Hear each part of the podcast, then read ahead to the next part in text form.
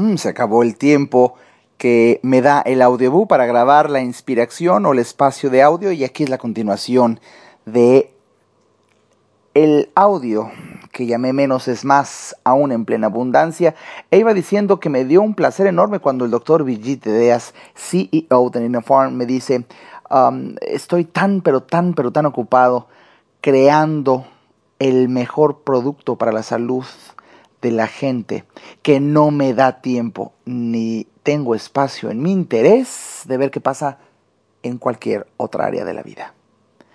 ¡Wow! Cuando yo escuché esto es plena filosofía, nueva conciencia y él no lo sabe acerca de mi filosofía de vida o mi empresa y, yo tampoco lo sabía de él y es hermoso estar conviviendo en la misma cena y con la filosofía de estoy tan ocupado haciendo lo mejor que puedo, lo que debo hacer, que no me doy espacio para saber qué hacen los demás cuánta salud mental y cuánta paz, cuánta armonía hay en alguien que tiene una vida así.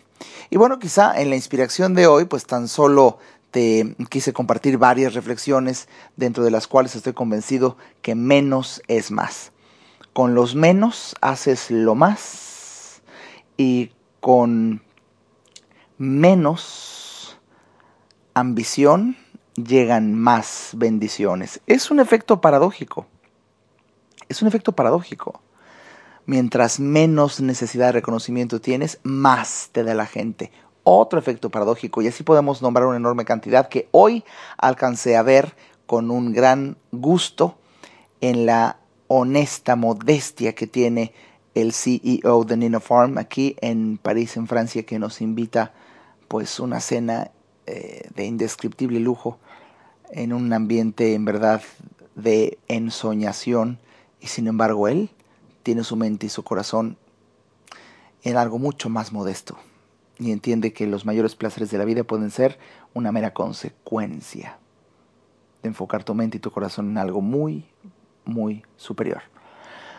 Pues bien, mañana, mañana me toca mm, estar de paseo en el afamadísimo y hermosísimo Palacio de Versalles, que por supuesto me traen recuerdos, recuerdos de cuando era niño que me trajeron mis papás aquí, y por supuesto que pues ya viene una sensación de extrañarlos, ¿no? Extrañar ese pasado, extrañar esos papás que tanto bien le hacen a uno. Y estoy seguro que mañana comentaré mucho acerca de la bendición que es tener un papá, tener una mamá, que te permitan conocer lo más valioso del mundo.